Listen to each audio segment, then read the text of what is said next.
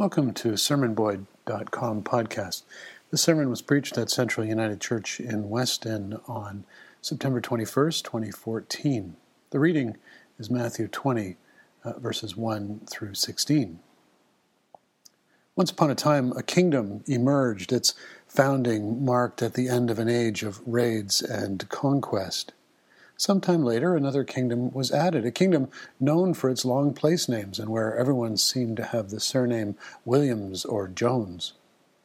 Still later, another kingdom was joined, this one across a small sea, a land of green hills and missing snakes. Finally, late in the history of this kingdom, a final kingdom was added, a land of mountains and mist, and a people who magically discovered that if you dry the barley over a peat fire, the taste of the peat adds flavor to whatever you choose to distill. Later still, in what some call the present age, each of the kingdoms began to rediscover their uniqueness, and each kingdom received what rightfully belonged to them an assembly, some autonomy, and a football team. We call it soccer.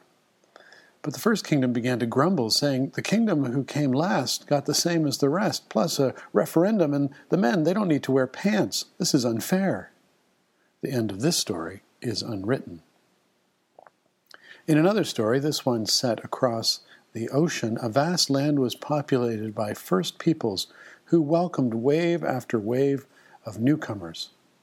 The first wave came by boat and named everything for home, but added the word new New France, New Amsterdam, New England.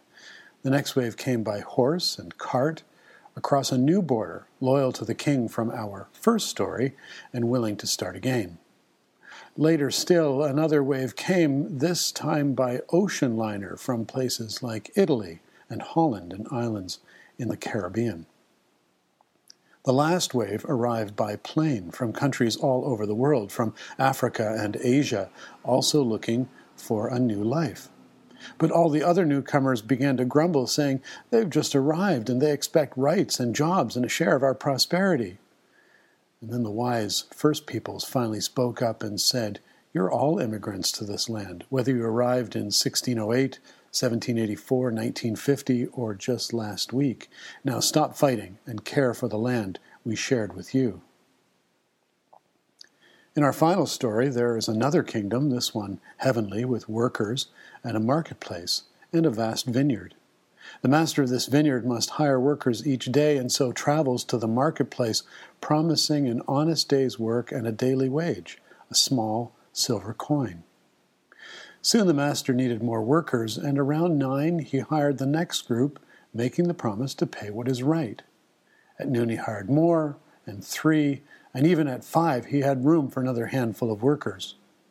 When the end of the day came, the master said to the foreman, Pay the workers what you owe, beginning with the last ones hired and going on to the first.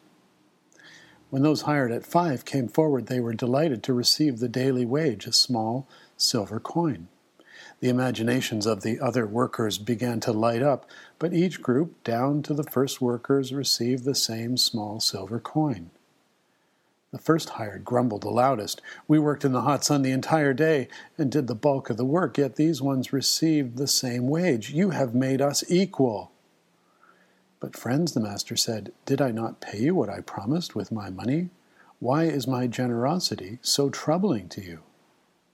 Okay, maybe just one more story. Long, long ago, God liberated a people and led them through the wilderness to the promised land. And while it sounds simple enough, the journey actually took 40 years. It was a journey marked by various degrees of hardship, with hunger and thirst at the top of this list. Soon these wanderers had had enough. After years of wandering, they became experts at complaining, knowing, knowing exactly what to say to make Moses and the other leaders see red. You know, Moses, they said, we would have happily died there back in Egypt at least there we would have a final meal from the famous flesh pots of Egypt and the sumptuous bread and the ice cold Egyptian ale. Instead, you have led us to the desert to starve us all.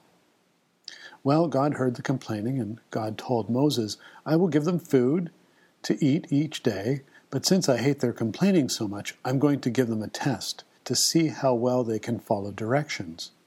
Each day for five days I will rain down bread from heaven, and on the sixth day I will give a double measure, so day seven remains a day of rest. Then God gave the details of the test, which Moses then shared. Each day Moses says, You said you are to collect what you need, an equal measure of manna, one omer, for everyone in your tent. So the people followed Moses' direction, but while some were strong and fit and able to collect their portion quickly, some struggled and could not collect their share. But at the end of the day, in what is now called the first miracle of the Omer, all the containers of manna were magically made equal. But this is not the test. The test was for hoarders, the people who didn't trust in God to provide for the next day. They ate only some of their manna in their containers and tried to save the rest for tomorrow. But when they awoke, and this is called the second miracle of the Omer, the manna that remained was filled with maggots and smelled of rot. Bible's a fun, fun book.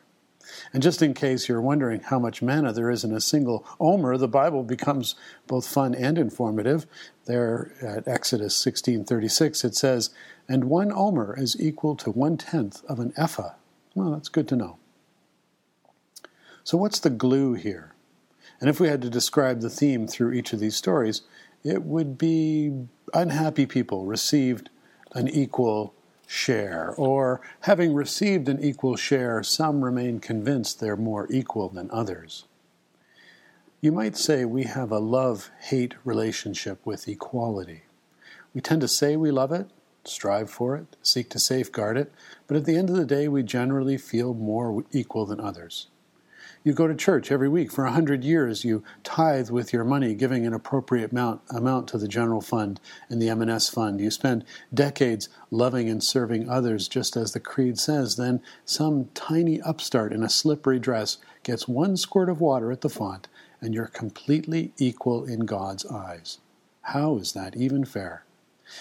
Some get something called Devo Max and 203 pounds per person more per year in healthcare services. Some get charter rights protection within minutes of landing at Pearson. Some get equal pay for work of equal value. And everyone gets a daily dose of manna. And the kid who threw away his inheritance on dissolute living gets the fatted calf treatment while the older brother thinks he got nothing.